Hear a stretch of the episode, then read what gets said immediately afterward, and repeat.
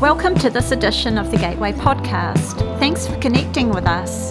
To discover more about our faith community, feel free to visit our website, gatewaychurch.org.nz. May this message be an encouragement to you.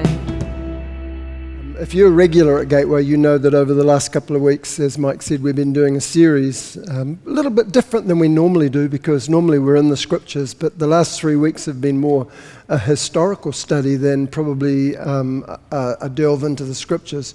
We've been looking at um, fresh moves of the Holy Spirit in the life of the church. Uh, not this church, I mean the church universal. So we looked at the Jesus movement of the 60s and 70s, we looked at the charismatic movement of the 70s and 80s. And then last week we talked about the, uh, what Peter Wagner has called the third wave, which is the empowered evangelicals, people like uh, John Wimber. And the, the goal was actually to change and head in a different direction. But as we were considering where we're at and kind of the feel of how people were responding, we just thought, you know, why don't we just carry on for a little while in this whole area of being revived? Rather than looking at historical studies as I have done, I want to delve into the whole idea of being personally revived by hearing God's word to our heart. One of the things that people often do as they listen to revival stories, whether it's Lonnie Frisbee or John Wimber or Kathryn Kuhlman or whoever, and you hear times when God spoke to them. Remember last week, John Wimber talking about the time that he was in the motel room on his knees, and God said to him, John, I've seen your ministry, and it's kind of like this, but I'm now going to show you mine. And we come away from those situations, or at least I do, and I wonder, uh, how did he hear that? Was that an audible voice? And listening to those kinds of encounters sometimes leaves people, ordinary people like you and me, feeling on the outside looking in, thinking, that's not my experience. I don't hear God like that. And among the many questions that form in our hearts is like, I wonder why He never speaks to me like that, or at least not that clearly, or uh, you know, is how, how do you hear God's voice? What does it mean when people, like the pastor, say, "Oh, God really spoke to me"? Should I even expect to hear it? So these are the questions that we want to turn to over the next couple of weeks, recognizing that a real freshness comes as God does speak to our hearts. You know, Psalm 119, at least in three places, verse 25, verse 107, and verse 154, the psalmist says, Revive me according to your word. Now, I know that those passages, particularly Psalm 119, are speaking about the reviving that takes place as we're in the scriptures, but I want to suggest to you that I'm not sure that it's limited to that. I think God speaks to us, obviously, in our interactions with the scripture, but, but sometimes He speaks to us in different ways, personal words to our heart that bring a reviving and a refreshing of His life in us. When you start talking like that, some Christians uh, they hear you say, Look, you can hear God's voice. It doesn't always have to be in the scripture. It makes them incredibly nervous. They are very happy with the idea that God has spoken, but they are very suspicious of people who say that they hear God speak today. Now, I do want to go on record at the very start of this series by saying that Scripture is the most consistent and most important means by which God speaks to His people. It's the standard and the plumb line by which we judge any other purported word that comes from God. And the Scripture reliably fixes the boundaries of everything that God will ever say to mankind. But I would want to say that to limit God to interacting with us only in Scripture, I think, in my view, is to limit Him. Now, I know that people who take that stand, that God only speaks through the Scripture, do so because they intend to honor the Bible. But, but I would want to suggest that I think it does so with a zeal that's not according to knowledge. Because the Bible actually is a record in itself of God speaking to people in all kinds of different ways. So, Job chapter 33 and verse 14 says this God does speak, sometimes one way, sometimes another, even though people may not understand it or perceive it. There are three things I want to note, you to note from this verse. And first is the tense. God speaks. It doesn't say God spoke, it says God speaks, and he continues to speak. That reminds me of what Jesus said in Matthew chapter 4, verse 4, when he said, Man shall not live by bread alone, but by every word that the Greek is, is proceeding out of the mouth of God. Yes, God spoke, but he hasn't now suddenly pushed the mute, the mute button and stopped. He is speaking. So God speaks. And then it says, secondly, He does it in all kinds of different ways. Sometimes one way, sometimes another. And that reminds me of Hebrews chapter 1, verse 1, where it says, Long ago, God spoke to our fathers in many different ways, through prophets and visions and dreams, and even face to face, it says. So God is speaking. He's speaking in many different ways. And Dallas Willard comments, We should expect nothing else, for this variety is appropriate to the complexity of the human personality and the cultural complexity. What he's saying there is, by virtue of our personality, God's God, God speaks in different ways to touch us where we are, who we are. Finally, that passage in uh, Job says people don't always get it. People don't always understand what God has said or don't always perceive it. It's not that God's on mute, it's sometimes that our hearing, perceiving faculties are deficient. And I think that's why Jesus said, at least on 15 occasions, He who has ears, let him hear. So for me, to limit God uh, and say that he only speaks in the scripture is what I call Bible deism. Now, that's an unusual word. Deism means it's the belief that God created the world, then vacated and said, It's over to you, it's yours, go, and no longer acts within the world. That's what deists believe. Bible deism is the idea that God gave us the Bible and has effectively vacated the scene, pressed the mute button so that now there are no personal interactions, no miraculous exchanges, no divine communications that are outside the scripture. Now, I want, I'm very aware as a pastor the dangers inherent in the idea of God still speaking. And we've probably all met what I call message every minute Christians, where God apparently tells them every morning what to wear, what to eat for breakfast, what route to take on their way to work, uh, and, and on and on it goes through to bedtime. And, and it's just staggering what they believe they hear from God.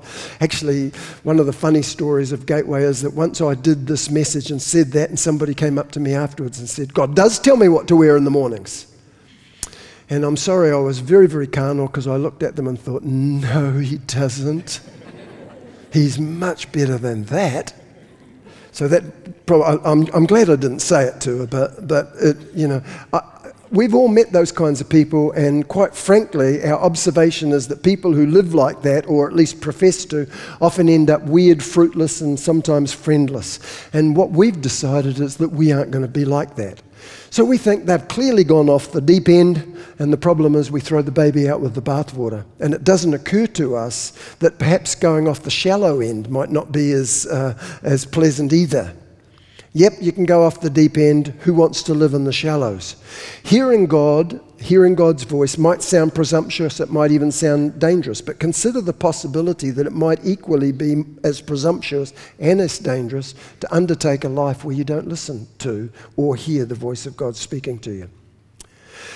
Now, for some of us, the problem is that we. Um, it's not so much that we don't believe that God speaks to people, we just don't imagine that He'd want to speak to us. You know, like, why, would He bother with me? I'm, I'm, I'm nobody special, I'm not the Pope, and, and I just don't think He'd be that interested in speaking to me. Richard Attenborough directed a movie called Gandhi, and there's a scene in the movie set in South Africa when Gandhi is a young lawyer and he's walking together with a white clergyman that at that particular time in South Africa was against South African law. And they got accosted by some brutish uh, looking young white males in a group who s- seemed to be set to do them real harm. But just as they were about to start, the mother of one of the ringleaders of the group shouted out from an upstairs window, telling him to move on and not bother the people.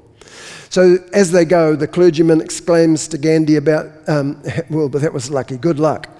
Gandhi comments, luck. He said, I thought you were a man of God. And the clergyman responded, I am, but I don't believe he plans his day around me and, and kind of it generally gets a giggle, but it says something about what we think about God. We don't believe He plans His day around us either. He's way too big, He's way too great, He's way too transcendent to plan anything around me. If I'm lucky, somehow I might fit, fit somewhere into His huge plan like a little piece of Lego in the big picture. And we assume that such a view of God's greatness actually honors Him. I'm not sure that it does. His greatness is exactly what allows him to actually plan his day around you and everyone else for that matter.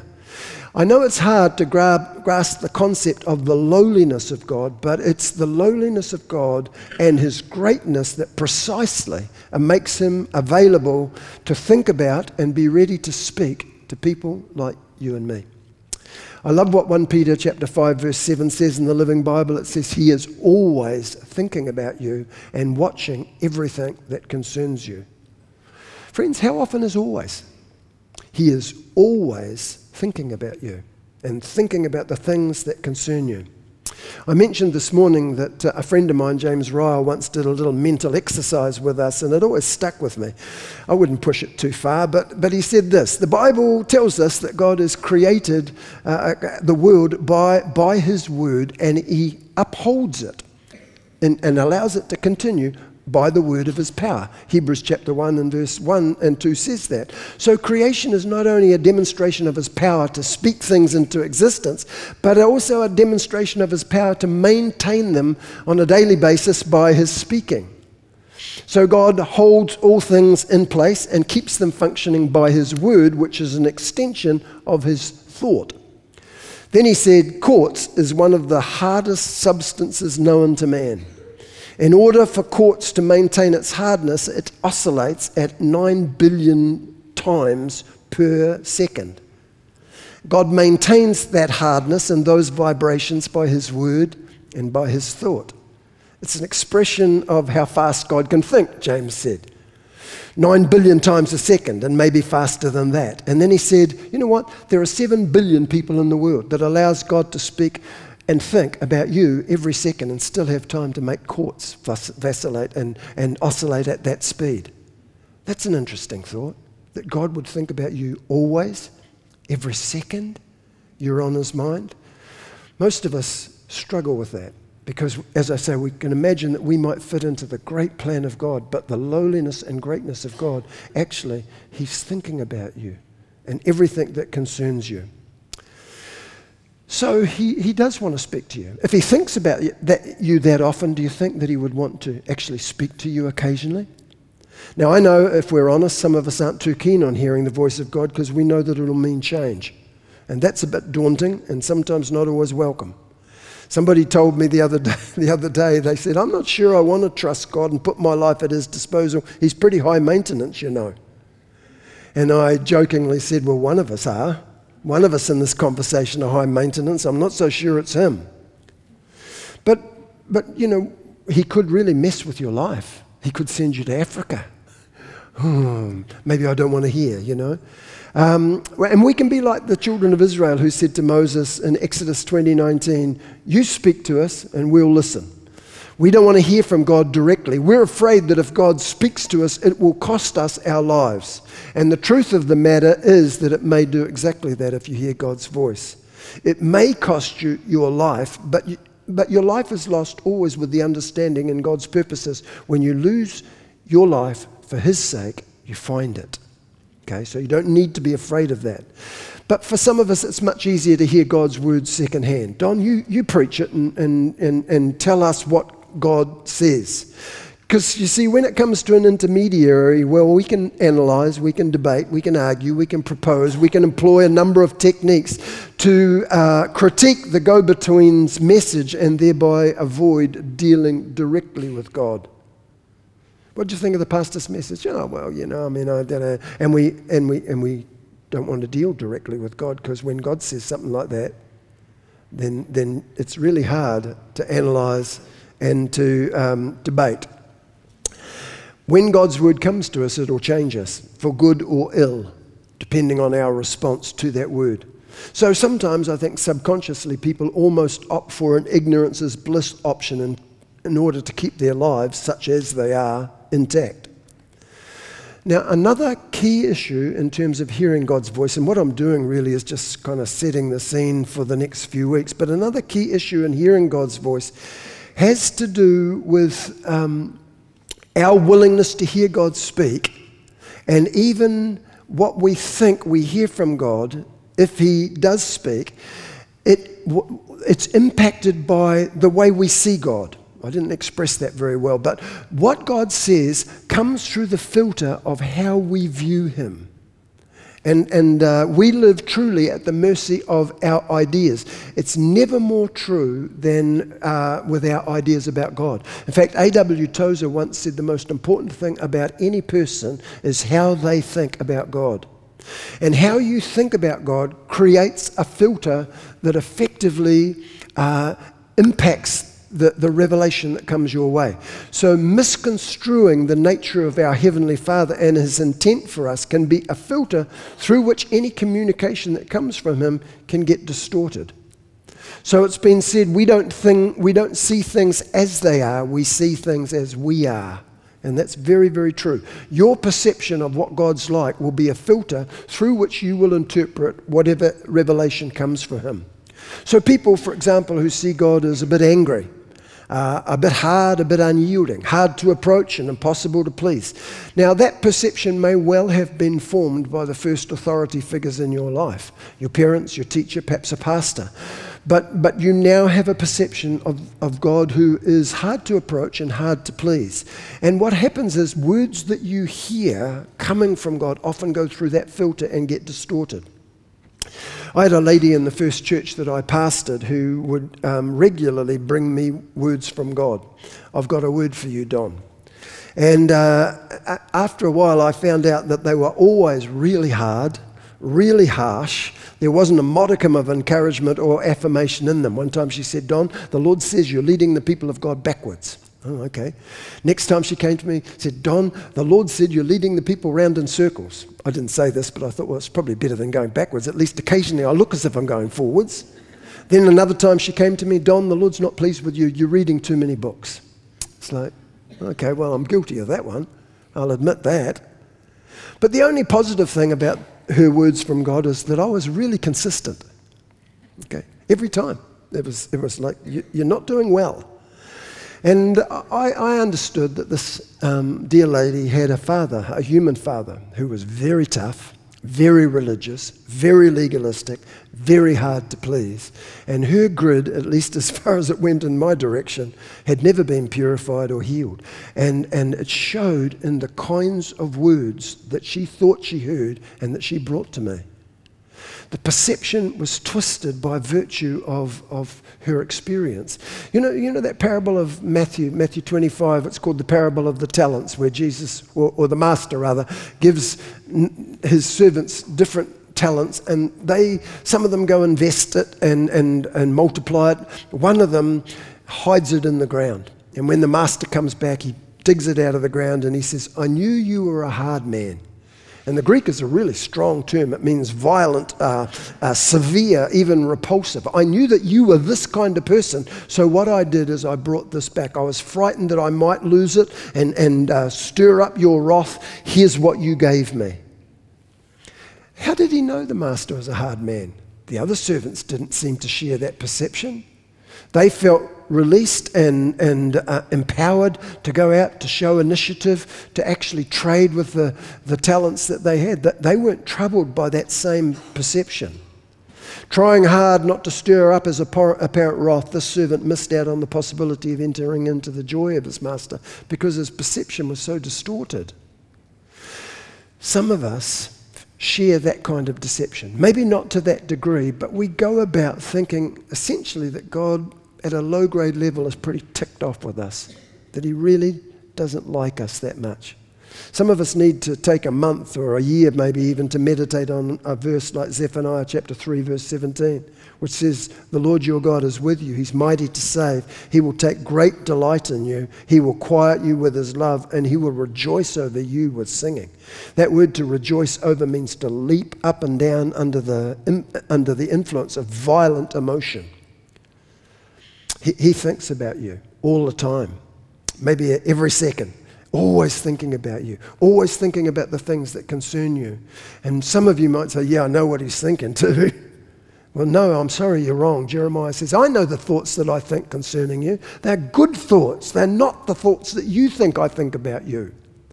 And we need to get that into our head so that our perceptions, so that the filter starts to get changed. Now, I know that there are other people at the other end of the scale. There are those who believe God is hard, unyielding, hard to approach, and hard to please. And at the other end of the scale, there's people who see God as a benign Father Christmas type figure who would never say a confronting or corrective word to anybody, covered in golden syrup and dripping with love. Those kind of people don't have the capacity to hear a word of correction or a word of rebuke. Their grids simply won't allow it. I'm not quite sure how they read the book of Revelation and the seven letters to the churches, which are both affirming and challenging. So I, I know that none of us see clearly. Okay, Paul says we all see through a glass darkly. So all of us need our perceptions and our filters touched and, and healed. Uh, otherwise, we can filter out what doesn't already fit with our preconceived ideas and assumptions. I suspect that's one of the reasons, actually, why Jesus refused to do religious stunts and signs for those who demanded them of him. He knew that such signs and stunts, no matter how wondrous they would be, would be fruitless against their already well established false ideas and mindsets.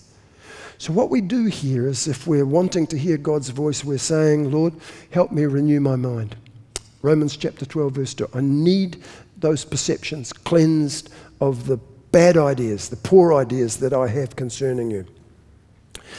Now, some of you might be thinking, Don, you, know, you, you mentioned before about the message every minute, saints, but, but I have a question. If, if I expose my life to God's speaking to me and, and, and He starts talking to me, doesn't that create the risk that I will end up sort of almost robotic, you know, like, like one of the Stepford wives.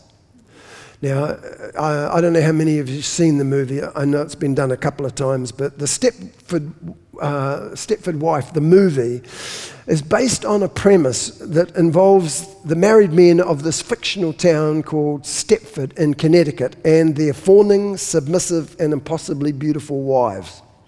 A woman comes from New York, Joanna Eberhart, and she's a talented photographer. She comes with a family to Stepford, eager to start a new life, but as time goes on, she becomes increasingly disturbed by the submissive wives of Stepford, who seem to lack any free will.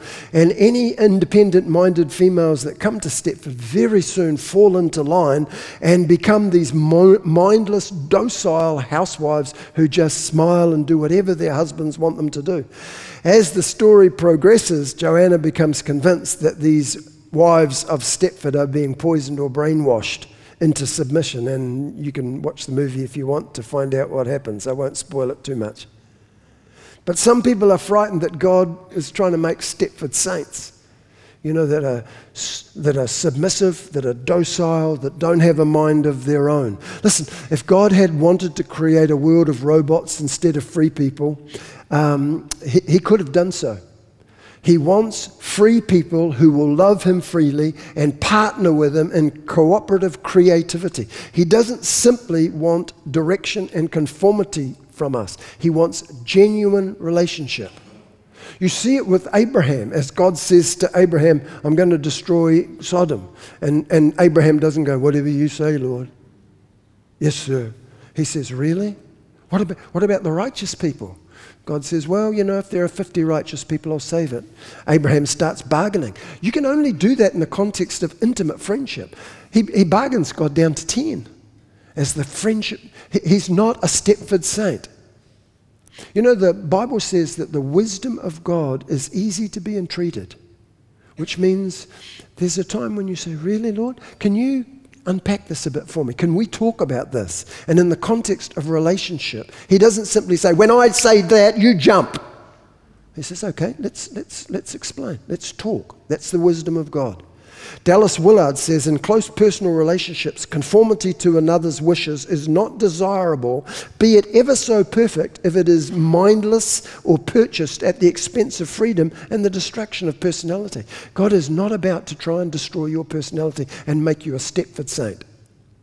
E. Stanley Jones, the wonderful missionary to India, said the development of character rather than direction and this, that, and the other thing is primarily the purpose of the Father. He will guide and speak, but not override and dominate. Suppose a parent would dictate to a child minutely everything he or she is supposed to do during the day. That's the message, you know, per minute saint. The child would be utterly stunted under such a regime. The parent must speak and guide in such a manner and to the degree that the autonomous character capable of making right decisions for themselves is produced. And God does the same. He is not a helicopter parent hovering over you, marching, uh, you know, getting you to do this, that, the other thing. No, no, no, no, not, not that jersey. Don't wear that jersey. I want you to wear this one. And on and on it goes. We demean God immeasurably by casting him in that kind of role. The autocrat whose chief joy in terms of relating to human beings is ordering them around, taking pleasure in the fact that they jump at his command and painstakingly note every time they don't. That is not the God of the Bible. That is not the God we serve. There's no danger of becoming Stepford saints if we say, Lord, I want to be in a kind of relationship with you where we can talk, where I talk in prayer and I hear you speaking to me. So you might be thinking, Don, well, so far in this sermon, I hope, hopefully, you know, um, nearly finished, um, that you've been, you've been trying to convince people that are hesitant or maybe even resistant to hearing the voice of God, but, but I'm not like that. Don, I really want to hear God. I want to experience His voice and His leadings.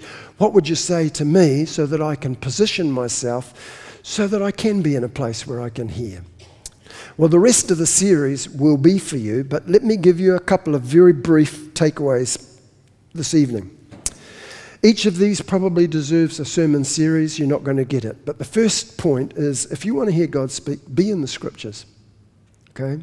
There's no point trying to hear. In fact, I'd go further than that and I'd say it's dangerous trying to hear God speak if you aren't presently neglecting what God has spoken. So be in the scriptures. You know, um, the Bible is the best selling book of all times. They did a survey in the US 78% of people own one, 9% of people read it on a regular basis. I doubt that it's much different in New Zealand. Most people have a Bible. The problem is they simply aren't in it, they don't read it. Scripture is an expression of God's mind and heart. And as we read it, as we study it, as we med- meditate on it, as we memorize it, we increasingly come to share that mind and that heart. And when it comes to hearing Jesus, the Bible is the language of his heart. Think of the men on the road to Emmaus. Well, there was one man, we don't know who the other one was. It may have actually been his wife. But as they were walking on the road to Emmaus, Jesus joins them. They didn't recognize him. And often, you know, this process of learning to hear God is a process of, of, of not, not knowing for a start, not understanding, but beginning to hear Him. As they are walking on the road to Emmaus, He starts unfolding the scriptures to them. It's how their heart burned within them. And you know, for every person who gets encountered on the road to Damascus with bright lights and a booming voice, there are a thousand who, in the scriptures, as it begins to be unfolded, find their heart burning. I think scriptures is the most, dramatic, the most consistent, um, the most important way of hearing God's voice. So be in the scriptures. Stock the pool of your mind. By that uh, metaphor, I mean, you know, sometimes you go to places like a trout farm or a salmon farm and they give you a rod and you cast it in and you're going to get something because they've stocked the pool. They know that you're going to catch something because they have filled that pool with fish. Imagine there's nothing in the pool and you're casting your rod. There's just not going to be. Stock the pool of your life with the scriptures. In John chapter 14, verse 26, Jesus said, The counselor, the Holy Spirit, whom the Father will send in my name, will teach you all things and will remind you of everything I have said to you. Listen, reminding somebody of something presumes that they've already been exposed to that information, it's not new to them. The Holy Spirit will often take passages, words, verses that you have put into your heart and bring them back to you at crucial points in time. So be in the Holy Spirit, so be in the uh, Scripture, so that the Spirit can take what you have read, studied, memorized, meditated on, and bring it to you in, in, in particular situations. I think probably most often that's how I've heard God's voice. There are other ways, and I'll talk, we'll talk about those over the coming days, but there have been times when I have needed a verse and God has just popped it into my mind. I mentioned this morning there was a time when Karen and I were going through a very traumatic time with a family member, and actually there was a moment when we were in one another's arms, sobbing our hearts out. Something had transpired. It was incredibly traumatic. We were both just weeping. And into my mind comes this verse Weeping endures for the evening, but joy comes in the morning. Just, just out of the blue. And, uh, you know, I have to admit that um, I, I, I, came away thinking, Lord, was that you or is that just, you know, wish fulfillment? You know, I know the scripture, I know where it comes from, and, and I guess it would pop into my mind, you know, at a moment like that. Lord, if that's you, would, could, could you just confirm that to me? I know the day of the month that that transpired because it was the 29th of whatever month it was. And the reason I know that is the next day was the 30th, and I read through the Psalms sequentially. So on the 30th, I read Psalm 30, Psalm 60, Psalm 90, Psalm 120, Psalm 150. And so my first psalm was Psalm 30. And then I get to verse 5 and it says, Weeping endures for the night, but joy comes in the morning. And it was like the Lord just saying, It was me. There was another time when I was doing, I've told the story, so I won't go into it all. I was doing something that I wasn't quite sure was right. It wasn't a major thing. Well, some of you might think it was, but whatever. I just, I did this thing, and as I was walking out of the shop with my lotto ticket, I said, Lord, are we okay with this? And, uh, and quick as a wink. I mean, very forcefully. It just, it, I didn't even think it. It was just thoughts that I didn't choose to think, chose me to think them. And it said, Whatsoever is not of faith is sin. It's from Romans chapter 14. And what the Lord was saying to me is not, hey, none of you should be buying lotto tickets. I'm not saying anything about that. What he was saying to me is, Don, the very fact that you would have to ask me, is this okay, makes it thin ice. Why don't you just walk in faith and do things that you know I'm happy about? And if you think there's something that's maybe a little grey, just, just steer clear. Whatsoever is not of faith is sin. On both those occasions, I knew those scriptures, but they came to me just with such power. Stock the pool of your life with scripture. Be in the scriptures because so often it's how he speaks to people. John Wesley, it was said of him that he was homo unus libri, which means he was the man of a single book. Now, John Wesley actually was very, very well read. He read widely, but he was the man of one book. He meditated in the scriptures, he soaked his life in the scriptures. It's probably one of the reasons that God used him so powerfully in revival. So that's one work on. Here's two more very quick work ons. Work for purity of heart.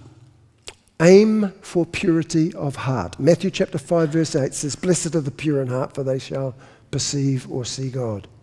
And in Proverbs chapter 22, verse 11, it says, He who loves a pure heart and whose speech is gracious will have the king for his friend. This is a relationship of, um, of intimacy, of friendship. And he says, You pursue purity and you'll be my friend. Jesus said to his disciples, I don't, I don't call you servants anymore. Servant doesn't know what his master is doing. Instead, you're my friends. I call you friends. And everything I've learned from my Father, I will make known to you. Pursue friendship. And one of the aspects that I think creates powerful friendship is purity of heart. And the last thing is cultivate humility. Can I have the musicians as, you, as I finish this off? Humility of heart. Proverbs, uh, sorry, Psalm 25, verse 9 says, The humble he guides in justice, the, uh, uh, the humble he teaches his way. You know, Elijah heard the still, small voice of God. As he came to the entrance of the cave, he heard the still, small voice of God. In order to hear the still, small voice of God, firstly, you've got to be still and then you've got to be small. Not wise in your own eyes, not presumptuous, not pushing your own barrow, but the willingness to humble your heart before God and simply say, Father, would you speak to me about this? I, I, I, often pray, one of my most often prayed prayers, Lord, I'm a little child. I don't know my left hand from my right. Please direct me, lead me, give me, give me wisdom. Humble your heart before the Lord. Stock the pool of your life with scriptures. Create or, or pursue purity of heart and, and humble your heart before the Lord. So, over the next few weeks, we're going to explore these subjects or this subject in a bit more depth. I invite you, if you're part of Gateway, to send in your questions. Uh, if you've got a question in terms of, hey, how does that work? What does it mean to whatever? Send them in, and over the next couple of weeks, Chris and I will do the very best we can to sort of bring some clarity if it's possible. Thanks for listening. If you'd like to know more about our faith community, feel free to visit our website gatewaychurch.org.nz.